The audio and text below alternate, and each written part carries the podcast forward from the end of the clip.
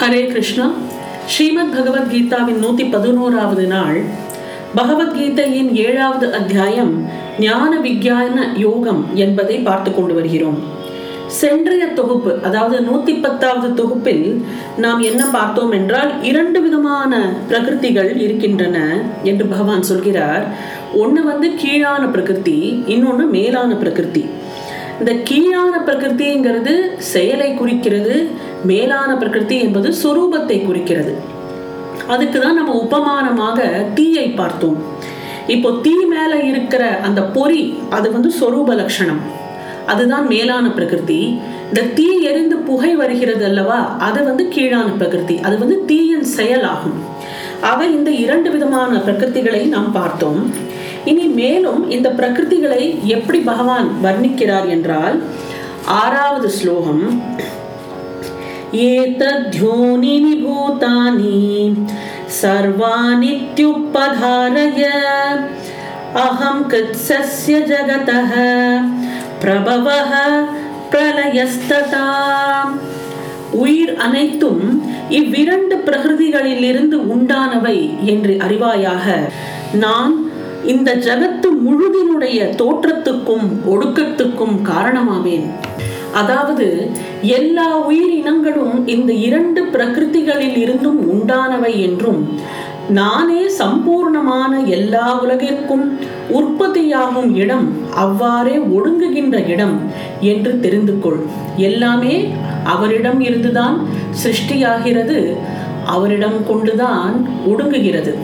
அதாவது அகில உலகத்திற்கும் நானே மூல காரணம் என்கிறார் பகவான். உடலும் உயிரும் சேர்ந்து வாழ்வாக பரிமணிக்கிறது. உயிரற்ற உடல் பிரேதமாய்விடும். உடலற்ற உயிர் செயல்புரிய சக்தியற்றதாய்விடும். உயிரும் மெய்யும் அதாவது க்ஷேத்திரஜனும் க்ஷேத்திரமும் சேர்ந்தால் ஜீவித்தம் என்பது சாத்தியமாகிறது. தோற்றத்துக்கு வந்துள்ள உலகெங்கும் இவ்விரண்டு பிரகிருதிகளுடைய கூட்டுறவை நாம் காண்கிறோம். மேகமானது ஆகாசத்தில் தோன்றி ஆகாசத்தில் நிலைத்திருந்து பிறகு ஆகாசத்திலேயே ஒடுங்குகிறது. அங்கனம் ஈஸ்வரன் ஜகத்துக்கும் ஜீவர்களுக்கும் பிறப்பிடமாகிறான் அவைகள் ஒடுங்குவதும் அவனிடையேதான். மாயையை காண வேண்டும் என்று அபிப்பிராயம் கொண்ட நான் ஒரு நாள் ஒரு காட்சியை கண்டேன். ஒரு சிறிய நீர்த்துளி கொஞ்சம் கொஞ்சமாக பரிமணித்து ஒரு சிறு பெண்ணாயிற்று. அப்பெண் ஒரு ஸ்திரீயாகி ஒரு குழந்தையை பெற்றாள். பெற்றதும் அவள் அக்குழந்தையை எடுத்து வாயில் போட்டு விழுங்கிவிட்டாள். இவ்விதம் அவளுக்கு பிறந்த எல்லா குழந்தைகளையும் அவள் விழுங்கினாள். அப்போது அவள் மாயை என்பதை நான் அறிந்தேன் என்கிறார் ஸ்ரீ ராமகிருஷ்ண பரமஹம்சர். எனவே மத்தக பரதரம் ந அந்யத் கிம் கித் அஸ்தி தனஞ்சய மயி சர்வம் இதம் புரோதம் சூத்ரே மணிகணாக இவ. அர்ஜுனா என்னை காட்டிலும் வேறொன்றும் உயர்ந்த காரணமில்லை. இவ்வுலகம் அனைத்தும் நூலில் நூலினால் ஆன மணிகளைப் போல என்னிடம் கோக்கப்பட்டுள்ளன. உலகு அனைத்தினுடைய உற்பத்தி ஒடுக்கத்துக்கு ஈசனே முதல் காரணம். அவனுக்கு அந்நியமானது அதன் நடைமுறையில் தலையிட வல்லது ஒன்றுமே இல்லை. ஜகத்தை தோற்றுவிப்பதும் துடைப்பதும் அவன் செயல் என்று முன் ஸ்லோகத்தில் சொல்லப்பட்டது. அது நிலை பெற்றிருப்பதும் அவனாலேயேதான் சூத்திரம் என்பது நூல். நூலிலே விதவிதமான முத்து மணி ரத்னம் முதலியவைகளை கோத்து வைப்பது போன்று அண்டங்கள் அனைத்தும் சர்வேஸ்வரன் என்னும் சூத்திரத்தில் கோத்து வைக்கப்பட்டிருக்கின்றன. ஆகவே அவனுக்கு சூத்ராத்மன் என்ற பெயரும் வந்துள்ளது. இணைக்க பெற்றுள்ள மணிகளும் முத்துக்களும் ரத்தினங்களும் வெவ்வேறு பாங்கு உடையவைகளாக இருக்கலாம். பின்பு அவைகளை இணைக்கும் நூலே ஒரே பாங்கு உடையது. அதுபோன்று எண்ணிருந்த குணபேதங்கள் உடைய உயிர்களையும் ஜட பொருள்களையும் தாங்கி நிற்கும் ஆத்ம சைத்தன்யம் என்பது ஒன்றே. இந்த சச்சிதானந்தம் இதுல இந்த பரபிரம்மம் அப்படின்னு சொல்றோம் இல்லையா? இது எப்படிப்பட்டது என்று ஒருவராலும் அறிய முடியாது. அதனால்தான் இறைவன் பாதி புருஷனாகவும் பாதி பெண்ணாகவும் அர்த்தநாரீஸ்வர வடிவம் எடுத்தான். பிரகிருதியும் புருஷனும் தானே என்பதை காட்டவே அவ்வித வடிவம் தாங்கினான். அதே சச்சிதானந்த கடவுள் இன்னும் சிறிது கீழ்நிலைக்கு வந்து பல புருஷர்களாகவும் பல பிரகிருதிகளாகவும் விளங்குகின்றான். ஆக ஒரு எந்த ஒரு ஜீவராசி எடுத்துட்டாலும் அதுக்கு வந்து ஆண் பாலாக இருக்கலாம் இல்ல பெண் பாலாக இருக்கலாம். எதுவா இருந்தாலும் சரி ஆண் பெண் அலி இது மூன்றுமே பகவானின் சுரூபமே ஆகும். பகவானின் பரிமாணங்கள் தான் இந்த மூன்று சுரூபங்களும். அவன் உலகம் அனைத்தும் ஆனதை நாம் அறிவது எங்கனம்? இப்பேற்பட்ட கேள்விக்கு விடையாக வருகிறது தான் எட்டாவது ஸ்லோகமும் ஒன்பதாவது ஸ்லோகமும். பஞ்சபூதங்களின் தன்மாத்திரைகளாய் இருப்பது ஈசன். அதைதான் எட்டாவது ஸ்லோகம் விளக்குகிறது. ரசக அகம் ஆப்சு கௌந்தேய பிரபா அஸ்மி சசி சூரியயோः प्रणवः सर्ववेदेषु शब्दः के पौरुषं ऋषु அர்ஜுனா நான் நீரில் சுவையாகவும் சந்திரன் சூரியன் இவர்களின் ஒளியாகவும் எல்லா வேதங்களிலும் ஓங்காரமாகவும் ஆகாயத்தில் ஒலியாகவும் ஆண்களிடத்தில் ஆண்மையாகவும் இருக்கிறேன்.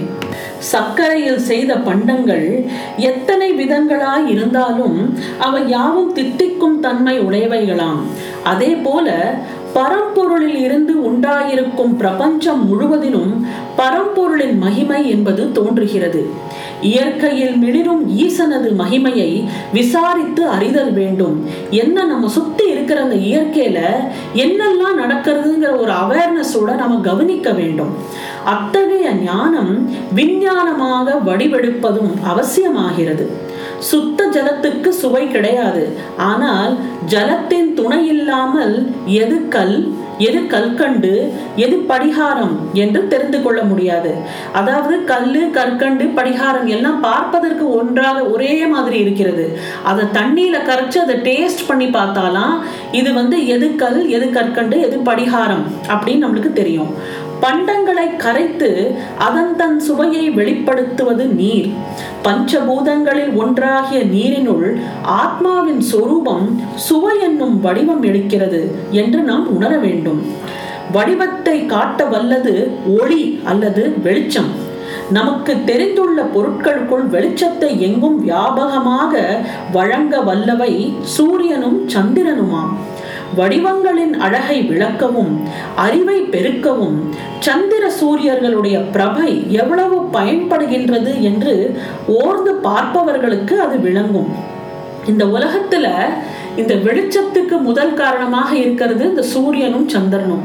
இந்த சூரியனும் சந்திரனோட ஒளியே கடவுள் நான் தான் அப்படின்னு சொல்கிறார். ஞானமானது சரியான பாங்கில் ஓங்கும் பொழுது அது விஞ்ஞானம் ஆகிறது. அதாவது அந்த ஞானத்தை நம்ம பிராக்டிஸ் பண்ணும்போது அது சயின்ஸ் ஆகிறது. ஞானம்னுங்கிறது தியரி அந்த ஞானத்தை நம்ம பிராக்டிஸ்ல கொண்டு வரும்போது அது விஞ்ஞானம் ஆகிறது. இந்த ஞான வளர்ச்சிக்கு ஐந்து பூதங்களும் துணை புரிகின்றனர் ஆகாசம் எனும் பூதத்தின் தன்மாத்திரை தான் சப்தம். ஓசைக்கு முதல் காரணம் ஆகாசம்.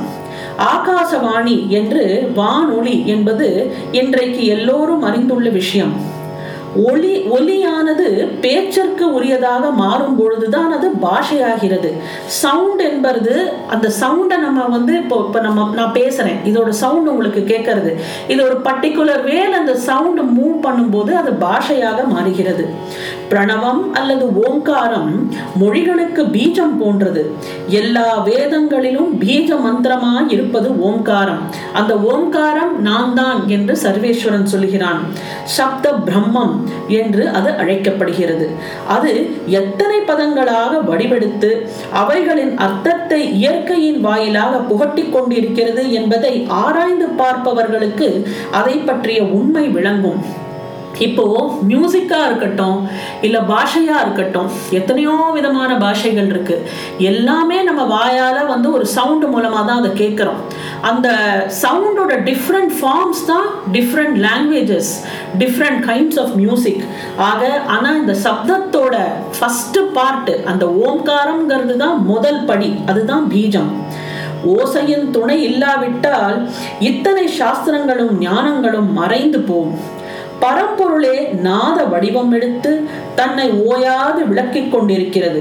ஓசை அல்லது மந்திரத்தை சரியாக அறிதலும் அவ் ஓசையின் பொருளாகிய பரத்தை அறிதலும் ஒன்றே. இப்போ நம்ம நிறைய ஸ்லோகங்கள் சொல்கிறோம். லலிதா சகசிரநாமம் பாராயணம் செய்யறோம் இல்ல விஷ்ணு சகசிரநாமம் சொல்றோம். ஸ்ரீருத்ரம் ஜபிக்கிறோம். இதுலலாம் அந்த சவுண்டோட ஃபார்ம்ஸ் இருக்கு பாத்தீங்களா? அது ஒன்னொன்னும் பீஜ மந்திரம். இந்த மந்திரத்தை அதனாலதான் சரியாக உச்சாரணம் செய்ய வேண்டும் என்று சொல்லப்பட்டிருக்கிறது. அந்த சவுண்ட் அந்த ஃபார்ம் அந்த ஸ்ட்ரக்சர் அதை நம்ம கரெக்டா மெயின்டைன் பண்ணி சொல்லணும். அப்பதான் அந்த சவுண்டு இந்த ஸ்பேஸ்ல போகும்போது it is able to bring certain positive effects வெறும் மனித வடிவை எடுப்பதாலேயே ஒருவனுக்கு சிறப்பு வந்துவிடாது. அவன் செய்கின்ற ஒவ்வொரு செயலிலும் ஆண்மை திகழ வேண்டும். சேயற்கரிய செயல் ஒருவனை சான்றோன் ஆக்குகிறது மனிதனிடத்திலிருந்து கிளம்பும் சீரிய செயல்களை எல்லாம் உண்மையில் தெய்வ சம்பத்துகளாம். சீரிய செயல்களை போற்றுவது ஈஸ்வர ஆராதனையே ஆகும். ஒன்பதாவது ஸ்லோகம் पुण्यः गन्धः पृथ्व्यां च तेजः च अस्मि विभावसो जीवनं सर्वभूतेषु तपः च अस्मि तपस्विषु மண்ணில் புனிதமான நறுமணமாகவும் நெருப்பில் ஒளியாகவும் இருக்கிறேன் அவ்வாறே எல்லா உயிரினங்களிலும் உயிராகவும் தவம் செய்வோர்கள் இடத்திலும் தவமாக இருக்கிறேன். ஒருத்தர் செய்யற செயல்ல பகவானை பார்க்கலாம் என்றுதான் போன ஸ்லோகத்துல பார்த்தோம். அதாவது வெறும் மனுஷனா மட்டும் பிறந்தா வசதி கிடையாது.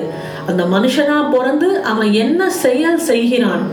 அந்த செயல்ல வந்து அது ஒரு நல்ல செயலாக இருந்ததுனால் அது வந்து ஈஸ்வரனோட சம்பத்தாகும்.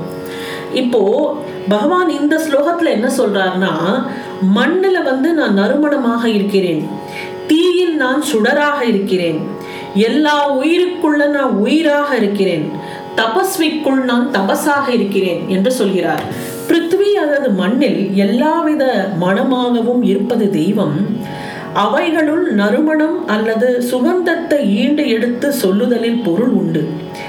தெய்வப்பெற்றியை நறுமணம் ஞாபகம் மூட்டுவது போன்று துர்நாற்றம் என்பது ஊட்டாது.